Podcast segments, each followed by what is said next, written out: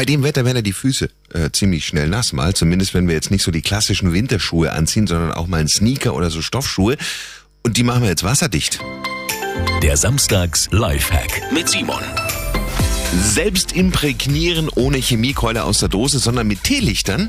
Einfach die Schuhe mit einem Teelicht oder auch einer anderen weißen Kerze einreiben und danach mit einem Föhn die Wachsschicht erwärmen. Und zwar so lange, bis das Wachs durchsichtig wird. Jetzt noch das Ganze bei Zimmertemperatur austrocknen lassen und Ihre Schuhe sind wasserfest. Simons Samstags Lifehack, jede Woche gibt's neun. Jederzeit natürlich auch nochmal zum Nachhören auf radioarabella.de.